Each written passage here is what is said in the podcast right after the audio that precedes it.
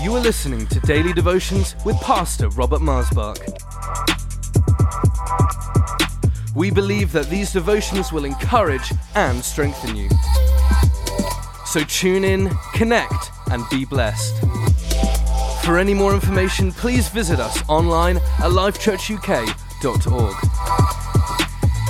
Welcome to Life Devotions. Thank you for joining me today. What God wants you to know is the title of this devotion. You see, God wants you to know things inwardly. They just come up from your heart. They, they guide your thoughts. They guide your emotions, your, your mental reasonings, your, they guide you. you. You have light inside, the Bible talks about, and that light guides you. And it's the Word living in your heart that becomes a lamp to your path and a light before your feet. And, and God wants to give you things to know inside of you. So I want to talk to you about things God wants you to know. And it's quite simple. And I'll start reading here in Deuteronomy chapter 8, starting at verse 2. And you shall remember that the Lord your God led you all the way these 40 years in the wilderness to humble you and test you to know what was in your heart, whether you would keep his commandments or not. So he humbled you, allowed you to hunger, fed you with manna which you did not know, nor did your fathers know, that you might, that he might make you know. Here it comes, okay?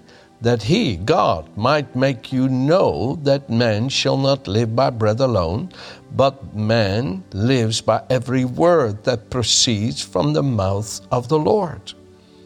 Your garments did not wear out on you, nor did your foot swell these forty years. You should know in your heart that as a man chastens his son, which is also what I talked about yesterday, so the Lord your God chastens you. Therefore, you shall keep the commandments of the Lord your God to walk in his ways, to fear him. For the Lord your God is bringing you into a good land, a land of brooks of water, of fountains and springs that flow out of valleys and hills, a land of wheat and barley, of vines and fig trees and pomegranates, a land of olive oil and honey, a land in which you will eat bread without scarcity, in which you will lack nothing, a land whose stones are iron and out of whose hills you will dig copper. And when you have eaten and are full, then you shall bless the Lord your God for the good land which he has given you, and not forget him. See, one of the great characteristics that you know that God is the one who's your provider is that you praise Him for who you are and what you have. David said in Psalm 16, it's called the Golden Psalm. The Apostle Peter used that psalm on the day of Pentecost to preach from. And David said in the New English translation, All that I am and all that I have comes from you, Lord, for you give me all that I need. David, at the end of his life, in First Chronicles chapter 29, was worshiping and praising God and saying, Lord, both riches and honor come from you, but who am I to be able to give so generously to the work of your kingdom, to the building of the temple, like I am, when all that I have comes from you, and from your own hand we give? You see, within the nature, within the nature, the character of all of those that are truly born of God, this must be there. And this is what God longs for for you to know inwardly my Father loves me, my Father takes care of me, my Father upholds me, my Father sustains me, my Father takes care of me. I trust in the Lord with all my heart. I lean not on my own understanding. I acknowledge Him. I recognize Him. He will direct my path. The whole nature of God is for you to know this.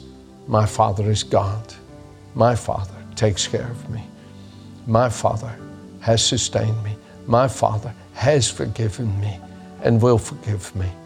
You see, the more you begin to walk in the light of God's presence and partake of His divine nature and live free from the corruption that's in this world through lust, the more painful it is when you stumble in a moment of temptation. More painful it is. I'm not talking about terrible acts, I'm talking about just thoughts or words that are contrary to His nature. The more excruciating it is. Why? Because the difference between the divine nature and the sinful nature is so enormous, and the pain of the contradiction is to me unbearable. Unbearable.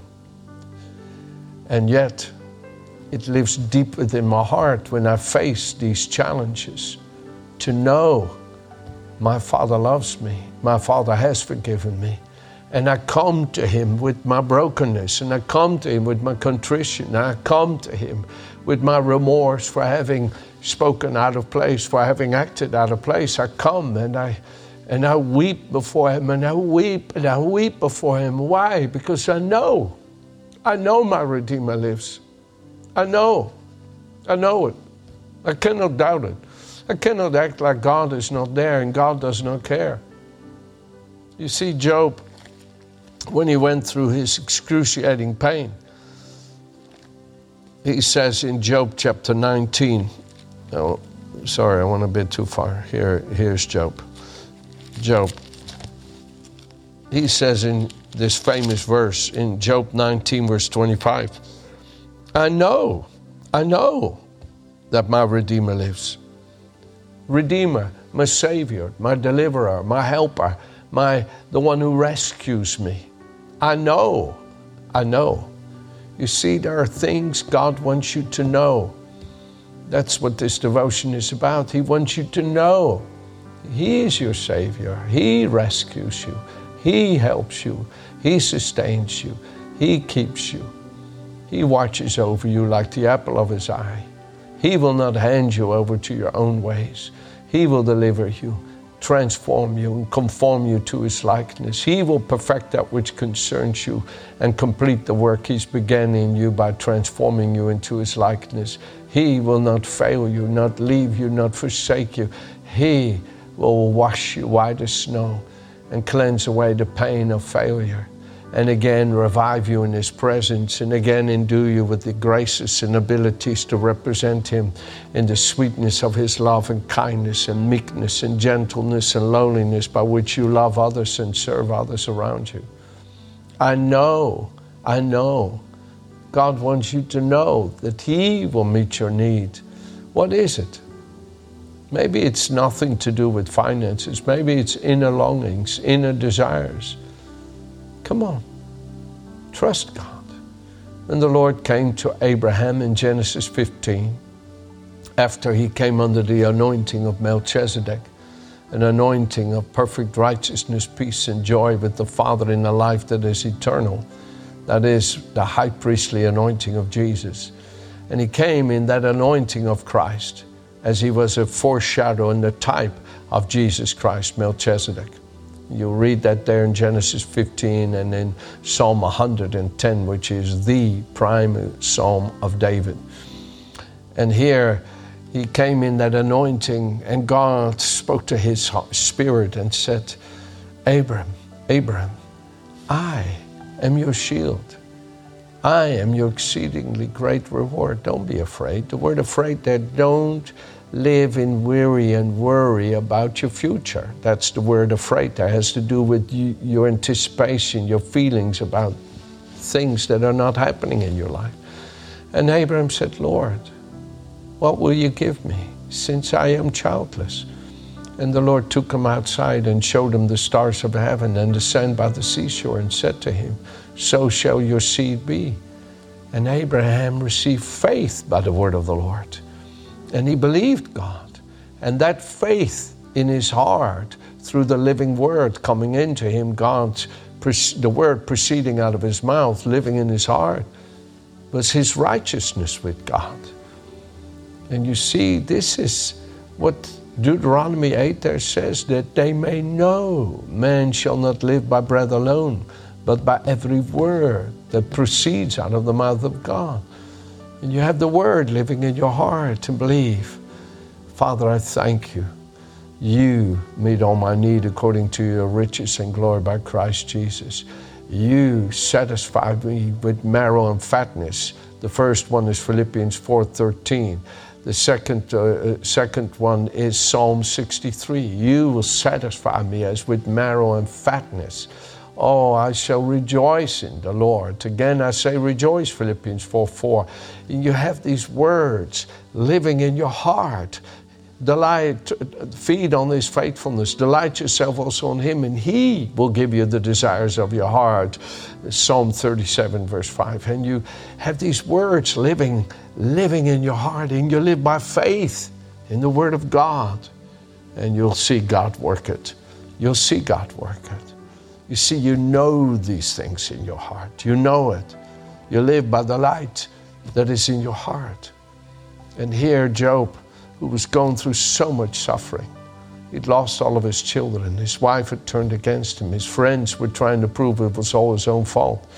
I mean, everything. His family had, had completely disowned him and acted like they didn't know him because they were ashamed of him.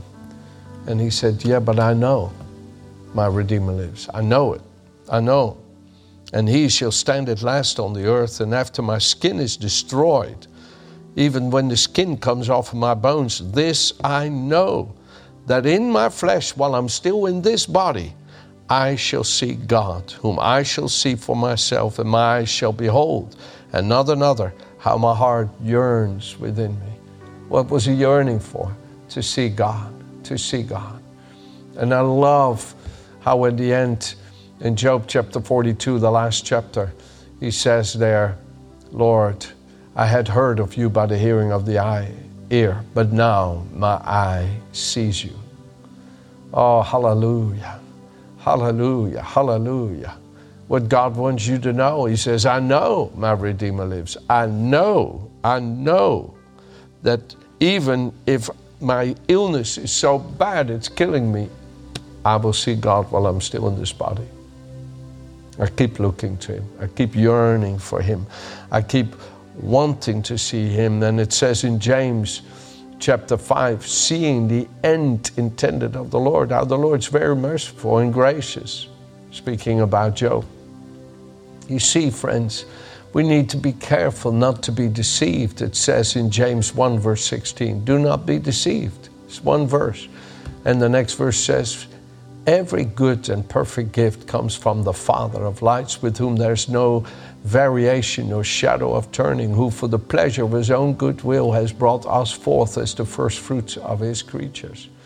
We are born of his spirit. We now live in this incredible union with him. What do I know? Let me read you another verse here in, in 1 Corinthians chapter 1, verse 8 to 9 from the Living Bible. Listen to this. Uh, no, sorry, Second Corinthians. That's why I didn't see it. Um, he says, verse 8 of Second Corinthians chapter 1, I think you ought to know, dear brothers, about the hard time we went through here in Asia. We were really crushed and overwhelmed and feared we would never live through it. We felt we were doomed to die and saw how powerless we were to help ourselves, but that was good. For then we put everything into the hands of God, who alone could save us, for He can even raise the dead. And He did help us and saved us from a terrible death. And yes, we expect Him to do it again and again. You see, the Apostle Paul knew this. What did he know? Committed into God's hands committed into God's hands. You know, folks, sometimes, sometimes I, I, I have this more than you realize. I don't know what to do.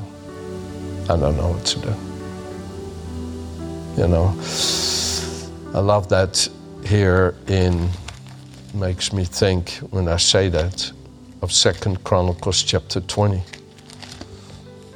You see,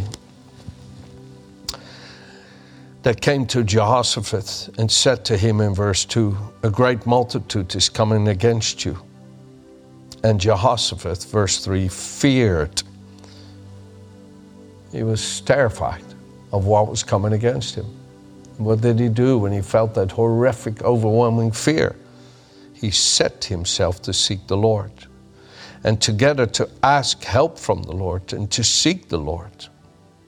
And said in verse 6, O Lord, God of our fathers, are you not the God in heaven? Do you not rule over the kingdoms of the nations? And in your hand is there not power and might so that no one is able to withstand you? Lord, you are our God. He says, We don't know what to do, Lord.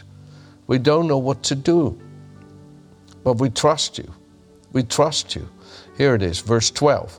Oh, our God, will you not judge them? We have no power against this great multitude that's coming against us, nor do we know what to do, but our eyes are upon you. And then the Spirit of the Lord came. Do you know that it is actually quite positive to be in such a place that you say, Father, I can do nothing. But I look to you. I look to you. I look to you alone. I have nowhere else to go. I have nowhere else, no one else I could call. Folks, I am, like, I am in that place more often than you realize. Jesus himself in John 5, verse 19 said, I, the Son of Man, can do nothing of myself except what my Father shows me. And my Father loves me and shows me everything He does Himself. He will show me even greater things than these. What, what than these? He had just raised a man who had been lame for 38 years and was being challenged because it had happened on the Sabbath. And he said, Well, I cannot do these things. It is the Father showing me to do these things. And He will show me greater works than these so that you may marvel. And He was trying to win them over who were antagonistic, who were of such a dark soul. And He's trying to help them come out of their darkness into the light. And friends, I really believe that God will give you in your heart to know what you need to know. I really do. I really believe that God will bring back to your remembrance things that He spoke to you a long time ago at the right moment to know what to do. And, what, and that may just simply be wait on Him, trust in Him, rely on Him, depend on Him. Let me close with you with this story. In 1989, the Lord Jesus sent me to Canterbury to have a Jesus Now crusade there at the Marlowe Theatre. I didn't have any staff, I didn't have anybody working with us, and it was a challenging time in many, many ways in our marriage. In, in, in, in, we had no money, we had no house. We, but okay, the Lord didn't wait for everything to be easy before He gave me another task. And so I was had met a man uh, I can't remember where I met him, this dear man, and I said, you know, I'd like to come and pray. When I don't know what to do, I just go pray. And uh, so he said, yeah, here is the key. You can go pray there. So I'm driving where I'm living in the attic in Dover of David uh, Wade uh, and his dear wife. Um, her name just escapes me for a moment.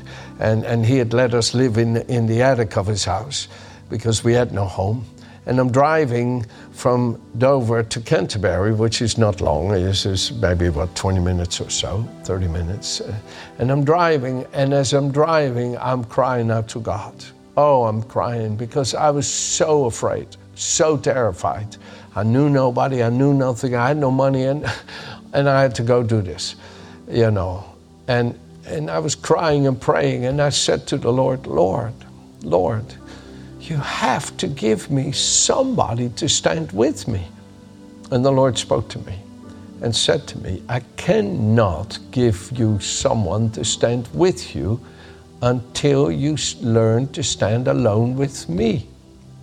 And when He spoke that into my spirit, out of my spirit came this knowing you are more than enough for me. You are more than enough for me. And then the Lord came upon me with His Holy Spirit and said to me, This battle is not yours, but mine. And wow, did He give me the courage I needed and the strength I needed to go do it. And we had a marvelous crusade, and God blessed it. And this is so important that we're reminded to know within our hearts, You are more than enough for me, Lord. When I have you, if God before me, who can be against me? So I want to encourage you today. Know it deep within your heart. God is here for you. Amen. Have a good day.